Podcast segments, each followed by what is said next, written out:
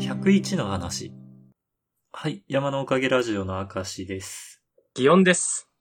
いやー、50号ずつのね、交代ということで、今回から明石さんがね、また、最初の挨拶をやると。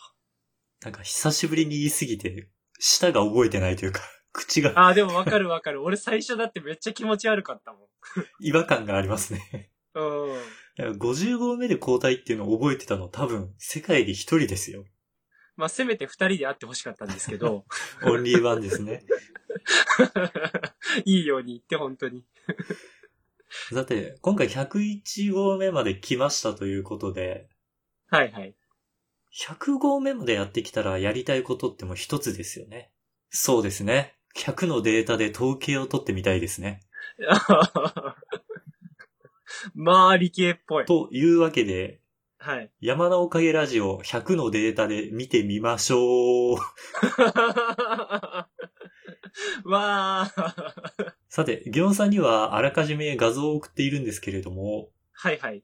山のおかげラジオの再生回数1号目から100号目まで、はいはい。なんて言うんですかね、こう、ボールを低いところから投げてワンバウンドさせたみたいな感じの放物線を描くんですけど、そうですね。そんな感じのグラフが今僕の手元にありますね。なんかだから、一個ストンって落ちてるんですよね。まあでも、新しい話の方が再生回数が少ないのは当たり前ですか。そうですね、古いやつのアーカイブは全部残してるんで、うんうん。自然昔の方が増えていくかなと。新規参入の方とかいたりするとね、まあそうなるもんですかね。そうですね。うん。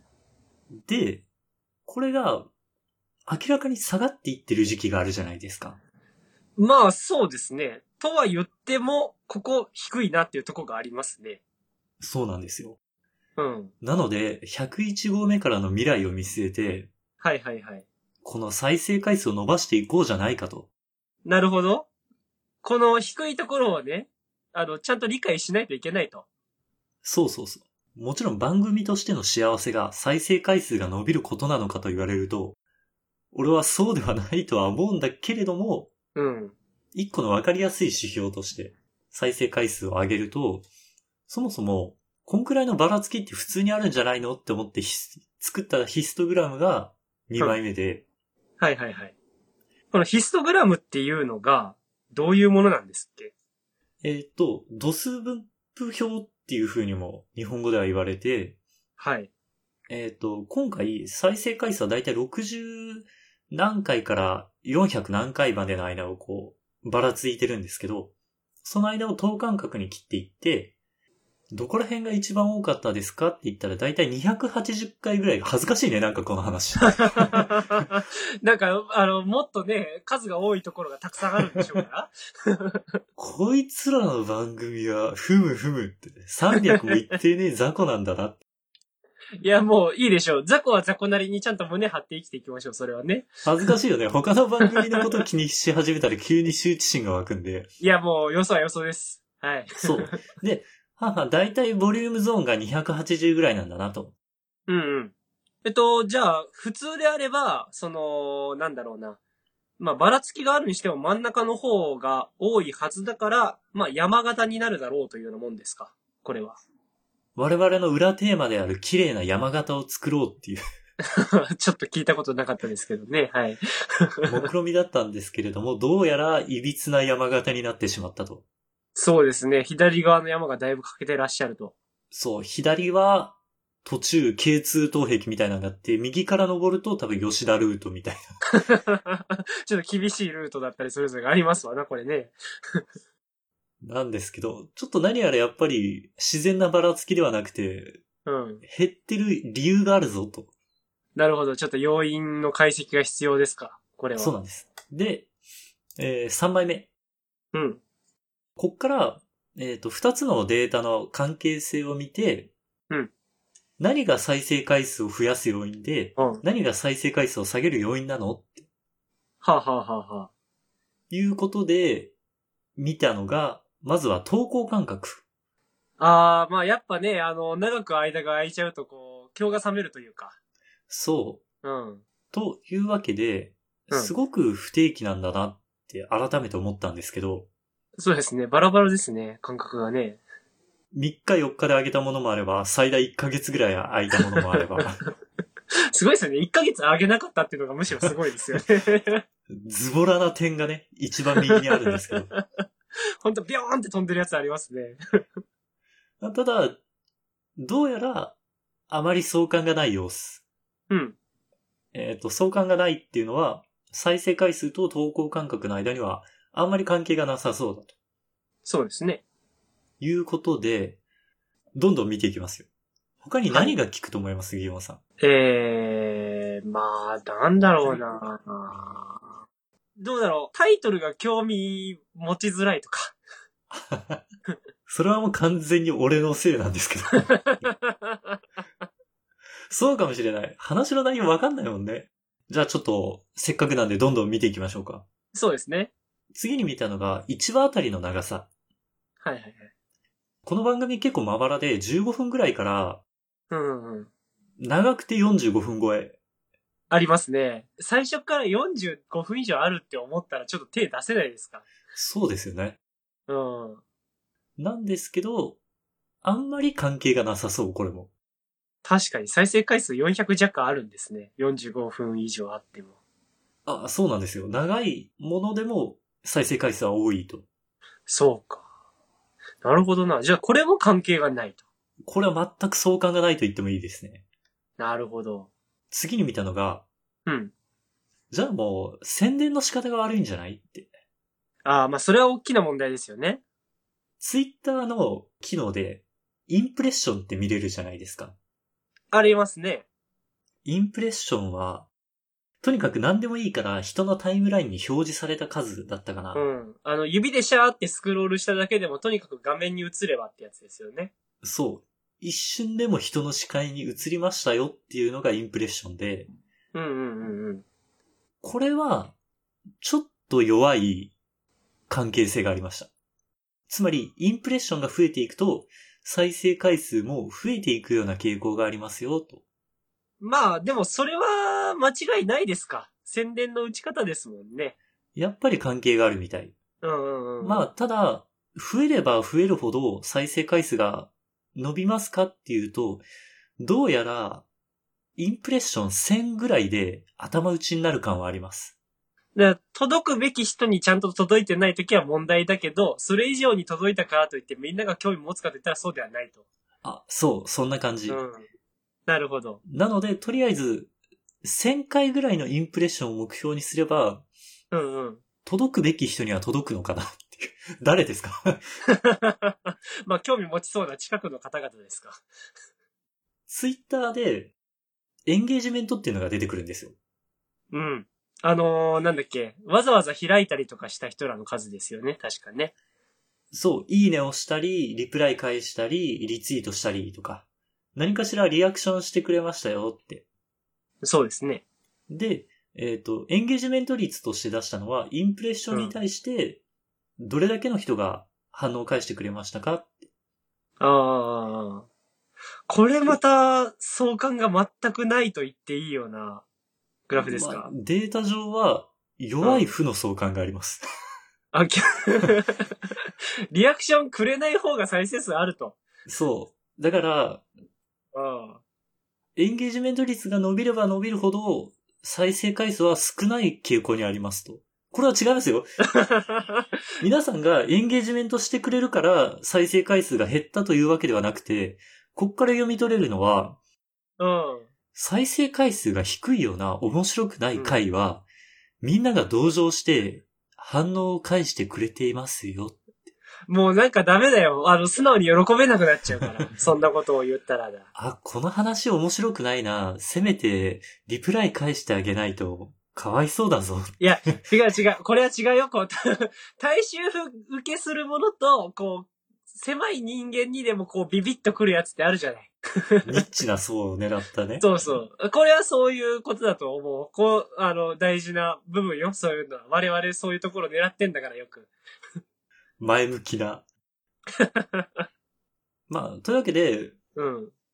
どうやら、インプレッション、ある程度稼ぐっていうのが、目下102号目からの目標になりそうだと。うん。ちゃんと告知頑張れという話ですね。そう。うん。で、インプレッションを伸ばしますってググったのよ。 ググったんですか赤石さん、そういうこと裏でやってるんです か ちょっとね、見えちゃうもんがありますね。インプレッション伸びる方法でググったんですけど。 だいぶベタベタなことやってるじゃないですか。そしたらやっぱり、ギオンさんがさっき言ってくれたみたいに、画像をつけるとか、うんうん。あ あとは、なんだっけな、インプレッションが伸びやすい時間帯あー、ありますよね。に投稿するとか、うん。平日のね、あのー、10時とか、あのー、15時とか、そういうところにあげたってみんな仕事してるから開けないとかね、そんなんありますよね。 そう。まあ、そういったなんていうのかな、シャラ臭いようなテクニックが書いてあったんですけど、また、検索してみる割にはなびかないんですね。 まあ、とりあえず我々も、じゃあ、アートワークをつけ始めた時期があったじゃないありましたね。で、うん。一番最後の画像なんですけど、はいはいはい。お、アートアクセス合ってるんですかもしかしてこれ。あ、これが悲しい事実が見えてくるんですけど、あら。 62と85のところに1本ずつ目印をつけてるんですけど、はい。 62、あ、ちなみに、一番点が低い66号目って何の回かわかりますえ、なんかすごい急に嫌な予感がしてきたぞ。なんだこれ。 こう、一番放物線を描く中で、地面にバウンドしてる点があるじゃないですか。ありますね。はい、ありますね。 山影クイズ。パフパフ。66号目。再生回数が最も低い回。これ何、えすごい嫌な予感がしますね。これ、いっぺんいじられてたやつですかこれは。 これは正解が出そうな予感ですね。いやー、ちょっとそんなことはないと思うんですけど、あの、明石さんの一人喋り会とかですかね。大正解これ、千と千尋も大団円。 悲しい。悲しいよ。え、なんかこれに関してはでも違うって言ってた、なんかこの数日間で確かアクセス数のカウント障害が起きてたはずですよね。なんかそんなこと聞いたぞ、俺は。まあ、そういうエンゲージメントがあった回でもあります。なるほど、なるほど。それで話を戻して、62号目から、はい。えっ、と、一番最初アートワークって、俺が書いてたんですよ。もうみんな記憶にないかもしれないですけど。いや、あの、そうですよね。僕がちょっと毎回書くほど余裕ねえわって言って、赤石さんに任したんですよね。そう。でも、ないよりはマシだろうと思って書き始めた62号 目。ない方がマシだったという結果が出ております。なんてことだよ。そんなことあるかいアートワーク、俺が書くも再生回数はどんどんどんどん下がり続け。 そうなのか。まあ、それでもやっぱり、落ち込んだね、再生回数も、みんなが、 お目汚しに慣れてきて、ちょっと回復してきまして、はいはいはい。 85号目から、うん。ギオンさんがアートワーク書いてくれるようになって、うん。まあ、ちょっとこっから先は新しすぎるんで、はい。なんとももうちょっとデータが欲しいなというところなんですけど、いやー、とはいえみたいな話になっちゃうんでしょ、これ。まあ、そうかも。とはいえ、目に見えて、あ、ちなみにインプレッションの画像も送ろうかな、じゃあ。よおー。いしょ。これがインプレッションの画像なんですけど、はい。ちょっとね、ここ最近は横ばいです。低いところで。はいはいはいはい。なので、うん。何かしらのアクションが欲しいなと。あー、だから、アートワークをつけたからといって別に何も伸びてねえよという話ですか。実際、うん。 これ多分効果があってこれなんだろうな、と。なるほど。話の内容とか、もう根本的にいろいろ見直すべきなんじゃないかという話ですね。そう言われると辛いところです。 いや、というかね、まあ、あの、真剣な話で言うと、アートワークとかに関しては、もう、もともとラジオを楽しんでくれる人らのおまけみたいなもんじゃないですか。言っちゃえば。ああ、そうですね。だからこれはそこまで数を増やすものではないですよね。だ数を増やしたいんであれば、それ以外の何か作れと。で、もうインプレッション、それは宣伝すればある程度は響くけど、まあそれ以前の問題として、やっぱ面白い話をね、していくべきなんじゃないかとね、いうことですかね。そうね。102号目から頑張っていきましょうという抱負の回でした。なんてこんな前向きになれない回をさ、101号目 にさ、現実を事実としてね、ちょっと数字を見ていただきたくて。まあ受け止めましょう。いや、言ってでも、どうだいあのーうん。ちょっと前はさ、再生回数200回いってるやつがいくらかあるかぐらいのもんだったじゃないああ、そうね。うん。それから比べたら、そんなに最近のの数が少ないわけでもなかろうん。なん、逆にむしろ真ん中らへん ?50、40から50らへんって俺あんまり面白かった記憶ないんだけど、再生回数多いから、う。そうだね。我々なんかあの頃のやつは消したい候補にめっちゃ上げてるよね。そう。俺は最初の頃が面白くて、真ん中ちょっと中だるんで、最近もう 、もう一回持ち直したかなみたいな気でいるんだけど、どんな感覚ギノンさんは。いや、そんなつもりでいたんだよね、俺も。てか、二人のそこは共通認識だったと思うんだわ。なんかでも、違うみたい。いや、違う違う。これはあれだって。あの、やっぱ、だからその、例えば、なんだろうな、ロックバンドとかが言う、あの、売れ選曲と、これが俺たちの曲だよなっていう曲が、ちょっとずつやっぱアルバムの中にも散らばめられてるもんであって、かっこよく言うね。で、その、あこれはまあ俺たちの曲っていう感じじゃないかもしれないけど、やっぱキャッチーな曲も1曲2曲あるべきだよなという意味の45目、55目台だと。 いうことですよ。これはきっと。じゃあまあちょっと一回自分たちのスタイルを見出したということで。はい。これからのね、山のおかげも頑張ってまいりましょう。トラムタヌキの話。はい。山のおかげラジオの明石です。祇園です。ちょっと今月、まあ収録時点ではまだギリギリ2月なんですけど、はい。まあ、初めて、なんだろうな、漫画の売り上げというか、まあ、利益が30を越したというような月なんですよ。おお大台に乗りました。はい。なんかまあ、昔自分が交代勤務工場でやってて、まあ夜勤しながら残業もして、残業手当があるとついて、そんぐらいの時の手取りをちょっと越したかなぐらいなもんなんですけど、うんまあ嬉しいんですよ。シンプルに。うん。うん。すごい。まあ言って、ひなんだ、自分に直接来た案件というよりは、なんか人につなげてもらってみたいなやつなんで、まだまだなんかそれが毎月来るようなフェーズには全然遠いんだろうなっていう感じではあるんですけど、うん。ただやっぱ浮かれちゃいますよね。浮かれちゃってるはい。お金が来るんだなって思うじゃないですか、これから。おおそうね。うん。まあ言ってちょっと忙しかったんでアシスタントにも入ってもらったんですけど、うんうん。まあ、アシスタント代を渡したとしても、これまでの月とは全然違う入金が来るなと。で、頑張った自分にやっぱちょっとご褒美なりしたいなみたいな気持ちにはなるじゃないですか。いいじゃない。自分へのご褒美って大事よ。やっぱなんかそのね、張り合いとかあるじゃないそういうことをした方がいいなとは思うんだよね。で、こういうご時世だし、やっぱなんかあの知り合いの飲食店とかにもちょっと顔出すかなって思ったりとか、あとは中学校の時の恩師がまあ旅館をしてるみたいな話は、だいぶ前の話でちょっとしたと思うんですけど、そこにちょっと顔出してみるかなとか、うんうんちょ そういうことを考えるんですけど、大体例えばサラリーマンでも給料って、1ヶ月後に頑張った月の額が支給されるじゃないですか。そうですね。うん。で、あの、個人でやってるとしても、あの、大体納品して請求書を出して、その翌月の月末までの支払いとかになるんですよね。うん。なんで、この今の時点から、あと丸々1ヶ月ぐらい、その頑張ったお金は来ないんですよ。ああ、なるほど。はいはいはだから僕自分へのご褒美があと1ヶ月待たないとできないんですよ。い。今月頑張ったからご褒美欲しいなって思ってるのに、1ヶ月後になってしまうと。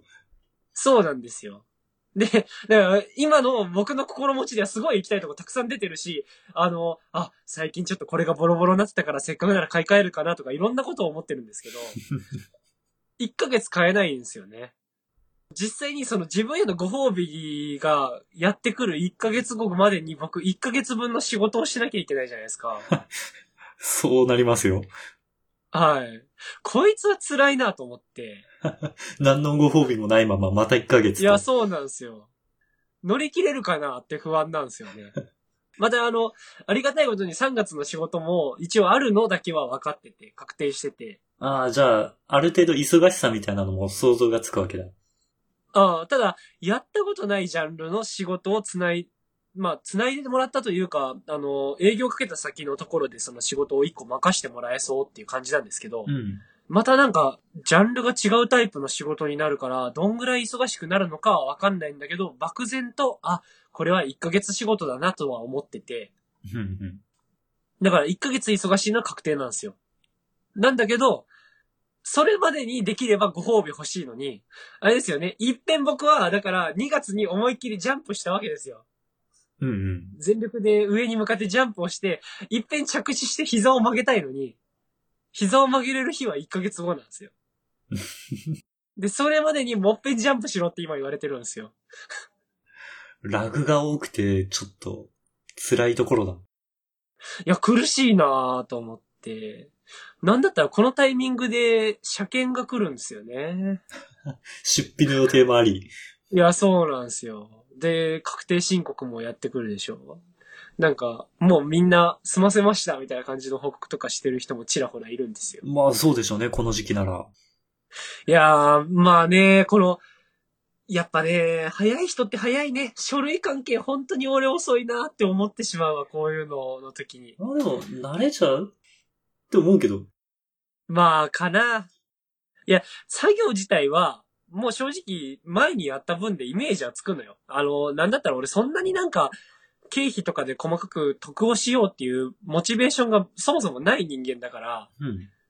あの、そんなにこう、細かく得をするためのやり方をしようみたいなのないと逆に楽にできるじゃない。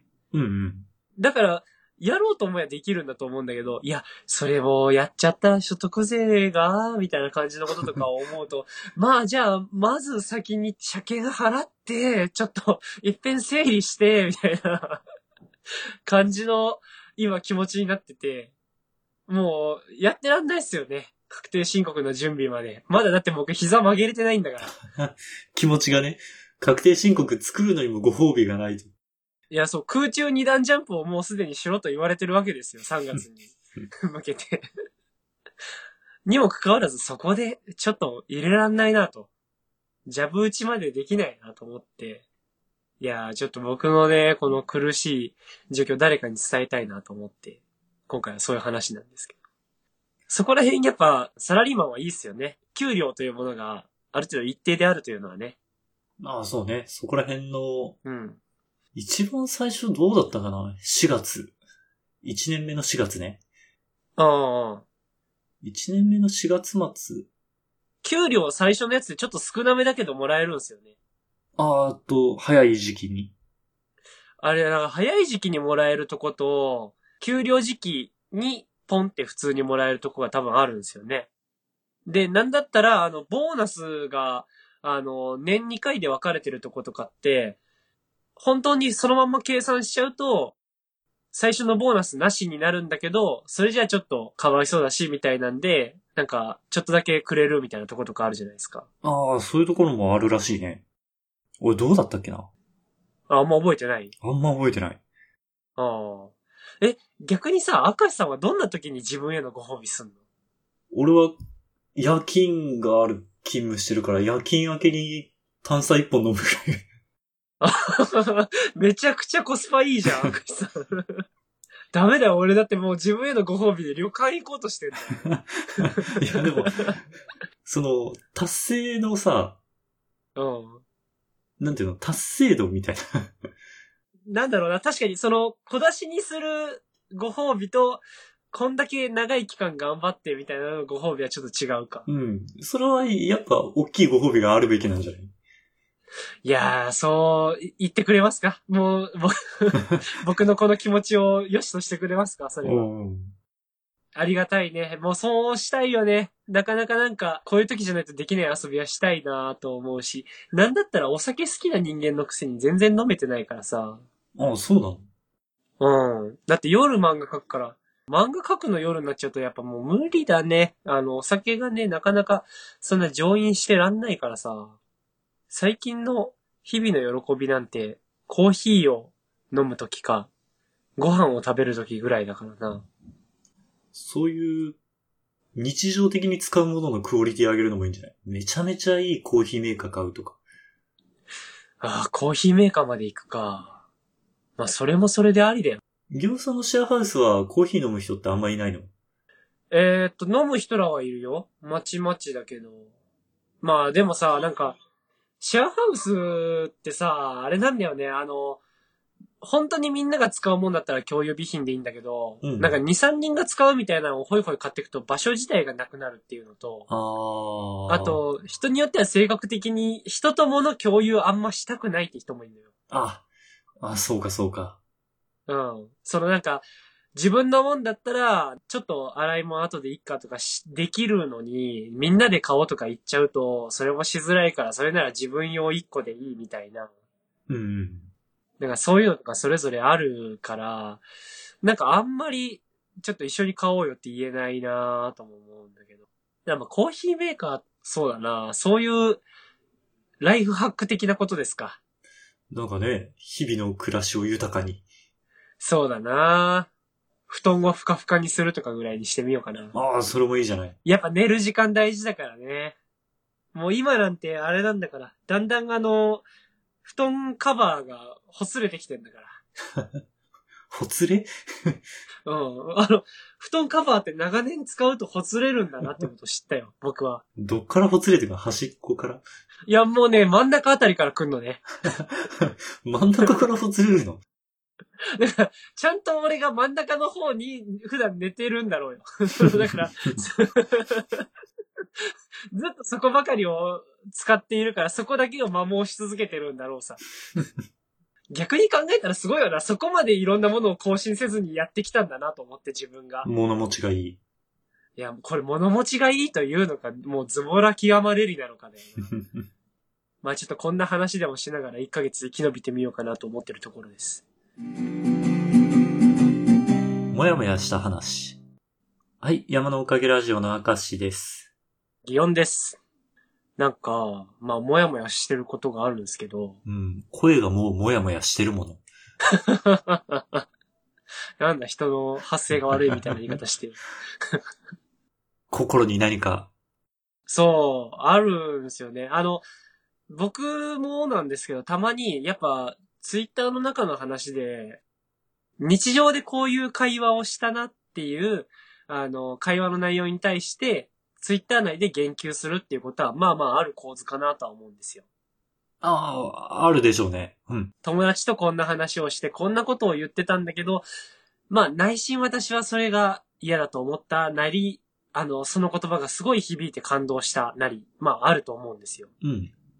で、まあ僕もちょこちょこやるし、もし批判的なイメージを持ったっていう話をしたいんであれば、相手がこういう気持ちなのかなと思って、それもわかるんだけど、みたいな一文は割と僕添えてるなって気はするんですよね。うんで、まあ、それはそれで、それが正しいかどうかはよくわかんない。ただ、僕なりに何も考えずに批判したくはないな、みたいな気持ちがあってそういうことはしてるんですけど、なんか、もやもやしたことっていうのが、ある程度、人数多い前で喋った内容について、まあ、誰とは言わないけど、こういうこと言ってる人がいたんすよ、でまた言及してるやつを見てもやっとしたんですよ。え、そっちでももや、んそっちでもやってするのうん。なんかそっちをもやっとして、まあイメージは伝わってるかなと思うんですよ。だからその、僕が話し手として誰かと一緒に喋っていたとして、うん。その一緒に喋ってた相手が、あの、まあ後日ツイッターで、いや、この間こういうこと喋ってる人がいたんですけど、もっとこういう風に考えたらいいんじゃないかなって思うみたいな感じのこととかをツイートしてるみたいえっと、それは会話に参加してる人してない人な。あ、横で喋ってた人ですね。ああ、だから、うん。なんか、カフェの席、隣の席から聞こえてきたんだけど、みたいな話ってこと。えー、じゃなくって、なんていうかな。例えば、じゃあ、えっ、と、漫才師として、マイクに向かって、二人で喋ってるとするじゃないですか。うん。今日のその時のなんか、あの、チームアップで、二人組まされて、ネタ二人でとりあえず合わせて、やりました。で、まあ、お客さんに笑ってもらって、その日は終わり。で、後日、その時一緒にネタやったやつが、いや、こういう漫才こないだ、あの、初めての人とやる機会があったんだけど、あの時のあいつもうちょっとこうしたらよかったのになってツイッターで言ってたみたいな感じなんですよ。ああ、 わかった、わかったよ。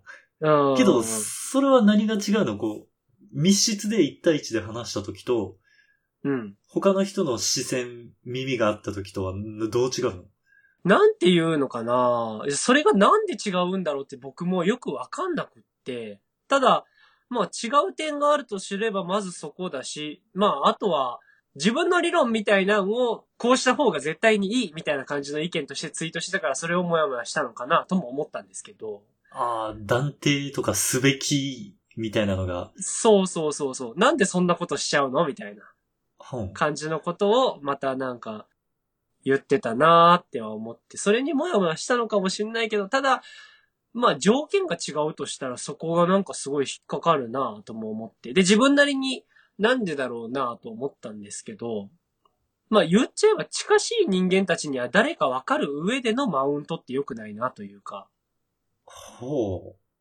なんか言ってる、ここら辺ってなんか伝わるかな伝わんないかなう。見る人が見たら誰のこと言ってるかわかるみたいなこと。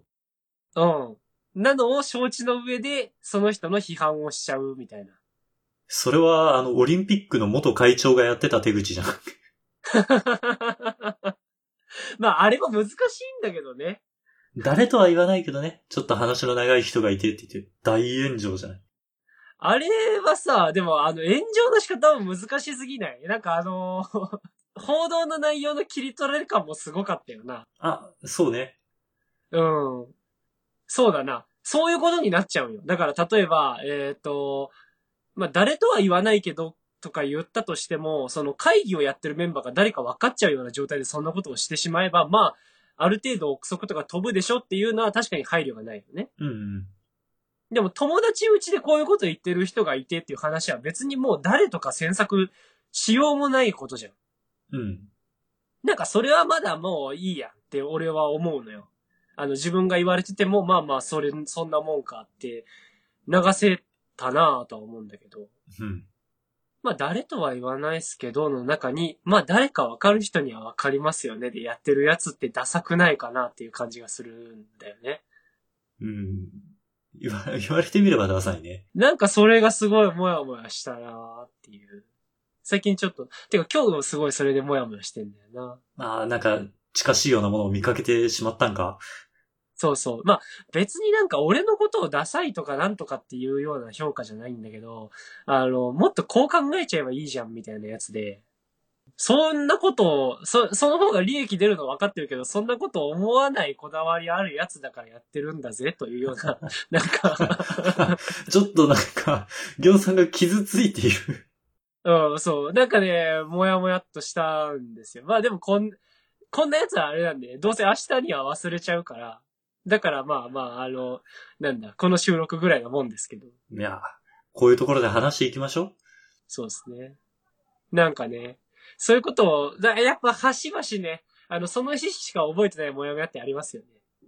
まあ、過ぎればね、喉元過ぎればとか、うん。いうものはあるんだけど、で、なんかこういうのって不思議なんですけど、例えばなんか、そういうのが何遍か重なると、やっぱその人のこと苦手だなってなるじゃないですか。あ、目覚まし音楽の理論ね。ああ、そうね。あの、この曲自体が嫌みたいになってくるみたいな、目覚ましに好きな曲を設定してはいけない理論あるわ。うん。なんかそれあるなと思う。まあそんな感じで、だから、この人のことを苦手なんかなってなってくもんだと思うんですよ。そういうなんか飲み込みきれんもんがちょ、ちょくちょくあると。うんうんうん。けど、で、それでギクシャクしだした時に、なんかあいつと仲悪いじゃん。あいつのどこが嫌いなのって言われたら、その日のことなんてもう忘れちゃってるから、いや、なんでって言われてもな、みたいになるのわかんないですかこれまでの積み重ねなんだよなって話に。そう。あの、このポイントがって言っても多分俺のこの感情伝わんないんだよなっていう。なんかそういう感覚ってわかりませんなんか僕結構かん、なんか体験したことあるなと思うんですけど。うん。まあ、その逆もまたしかりだけどね。なんかこの人いい感じするな、みたいな。ああ、そうそうそうそう。なんか、そうだね。いい人に関しても、あと、誰、誰かと一緒にしてめっちゃ面白かった話みたいなのを、あえて客観的に他の人に説明すると全然面白くなかったりするよな。あるな、それもあるな。その人との空気の積み重ねでその場めっちゃ面白かったとして、事象だけを文章にするとめっちゃ面白くねえとかあるなって思うね。なんかまあそういうのもあるよね。まあとにかく今回はまあそういう話でもやもやしたなと。俺もね、もやもやしたんですよ、最近。もやもやっていうか、うん。ストレスがやばすぎて、胃に本当に穴開くんじゃないかって思ったぐらい。これはもやもやする話の規模で言う話じゃないぐらいです。いや、キリキリした話なんだけど。 おうおうおうこれも喉元すぎるまで話せるんだけど。うん。えっ、と、これ一日仕事終えてさ、うん。俺仕事中ちょっとスマホとか見れなくて、うん。夜帰る段になって、不在着信があったのに気づいたのよ。おー。で、そしたら、まあ、ほにゃほにゃほにゃほにゃで、0110ってなってたんですよ。待つ。 0110。そう。で、うんだから何のべ番号やろうかけ直した方がええんかなと思って、でも1回しかかかってきてないのよ。おうおうああ、じゃあなんかまあもしかしたらね、間違い電話かもしんないしね。そう。2回以上かかってきてたらなと思ったんだけど、一応検索したのね、ネットで。番号出てくるかなと思って。ってしたら、おうおうりょうさんご存知でした末尾0110って、はい。警察署の電話番号なんですよ。はあ、そうなんですか。俺が住んでるところのうん。警察署から電話がかかってきてるんですよ。ないですかじゃあ僕、そのうちインタビューとか で、彼はこんな感じの人でとか言った方がいいですかそういう時ね、いや、あの人は普段からって言われるのか、いや、そんなことをするような人には、どっち、どっちスタイルがいいかはちょっと今選んどいても大丈夫よ。どうす るどっちかななんかワンチャンやりそうだったみたいな風に言われるのが まあ俺。あーの方がいい、うん、うあごめんごめん、話がそれたけど。おう、でんで、でももう夜、ほんと深夜帯みたいな時間帯で、うん。さすがに折り返すのはなって、もう宿直の人しかいないだろうな、みたいな。ああ、この、警察署からの電話が不在着信で入ってるけど、折り返せない時のストレスってすごいのよ。ああ、まあそうだよね。何があったんだろうってなるしね。で、うん。俺なんかやったかってなるわけよね。まあ確かにね、そうだね。やましいことなくても、いや、嘘、人間何か、 何かしらやましいことってあるのかもしれない。うん。あの、考えてみれば何かある気はしちゃうかもね。犯罪でもないようなことだけどさ、うん。いや、これかって、いや、もっと昔のことかみたいな。 さあ、ダイジェストよ ね。中学校ぐらいまでが一気に、え、なんかあったっけなんかやったっけみたいな。そんな思い当たるもんがなくてもそわそわしちゃいますね、多分そうね。。で、すごくて、いや、でも、忘れよう忘れようと思って。そでしたら、まあ俺がなんか、やばいみたいになったら、うんその奥さんが、警察署から電話かかってくるパターンこんなんがあるみたいよ、っつって。うん。おー、なるほど。予測を出してくれたのか。そうそう。でしたらうんなんか検索、か、他の人がね、なんかブログとかで出してるようなんで、うん。えーっと、例えば、落とし物をしてましたと。うんうんうんうん。だから、こういうのが届きましたよっていう連絡が、不在着信で来てましたとか。うん。俺なんか前にそれはあったことあるよ。あ、本当に何落としたのうん。えっと、確かね、自転車の取られてたやつだかなんだかが出てきたのよ。はあるじゃん、チャリってなんかたまに置いてると誰か使ってなくなっちゃう時あ。はいはい。被害者パターンね。そうそうそう。俺、それだった。でも、その時も確かにドキドキした気がする。あ、不在着信だった。 あ、てか電話そのまま取ったら、その警察署のみたいなの言われてうわ、ーだからもう、すごい、 その数秒で俺はドキドキした気がする けど。そう。それは、電話取れてよかったなって感じですね。うんまあでも、取れたとしてもドキドキするわな。うん。まあ、おで、落とし物パターンがそれだと。落とし物パターン。うん。とか、あとは、事件の被害者とか、事件に関連して話を聞きたいみたいなパターン。おー。まあまあ、そういうのもあるでしょうね。そう。例えば家族が、とか、うん。うん。あなたの知り合いのこの人が、みたいな。お隣に住んでる誰々さんが、とか、怖いね。加害者だった場合は 検索にヒットしない、しないんだなっていうことを発見もここにあったんだけど。えー、あまあまあ、まず言えないでしょうね。そう。れはね加害者多分ブログに書かないんだよね。 うん。 そうだね。まあ、っていうようなのがあって、まあ、なんだろうなと思って。うん。眠れない夜を過ごしつつも、次の日、うん。朝9時に電話したのよ。ああ、もう待てないからもう朝になるわな、そうだそうな。。うん。朝かけ、昨日の昼にね、電話かかってきてちょっと取れなかったんで、折り返し電話かけたんですけどって、っおー、ドキドキだ。てしたら、ああ、どこどこ警察署です。ほうほ う。ちなみに、何か心当たりってありますかすごい探り入れてくるじ ゃん。すごい釜かけてくるやん。ドラマとかで見るなん か、なんか私に謝ることないとかのやつやんって。これ余罪が出ちゃうやつだよいね。や、ない いや別に別に、そんな冷蔵庫のプリンとかを食べてないしって。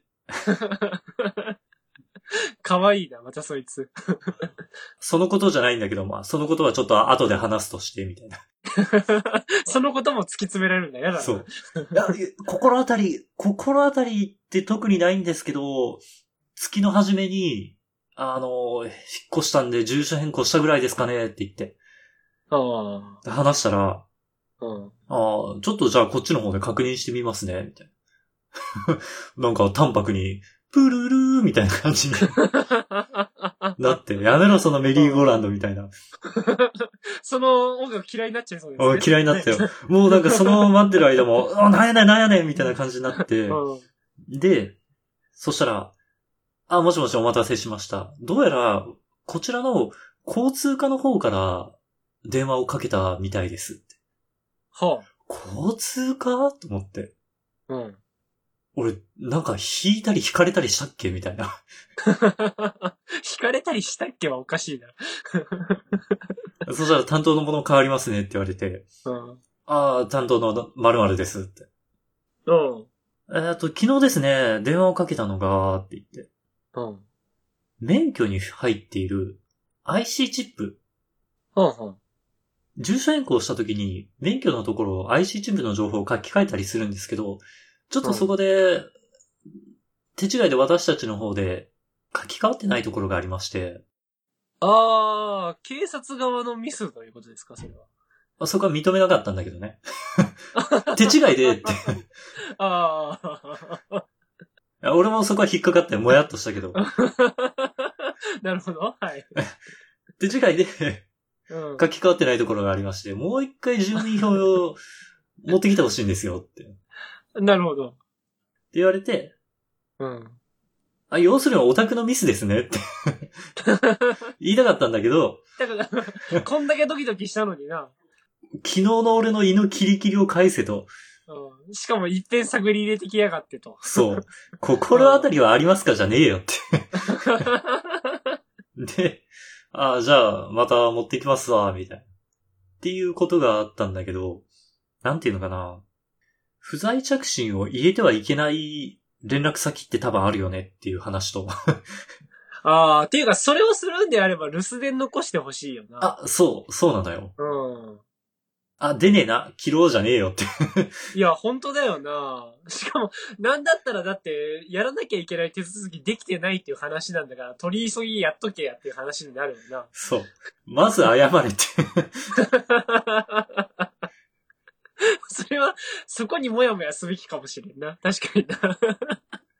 あとね、なんかうん釜かけるのってずるいなと思った。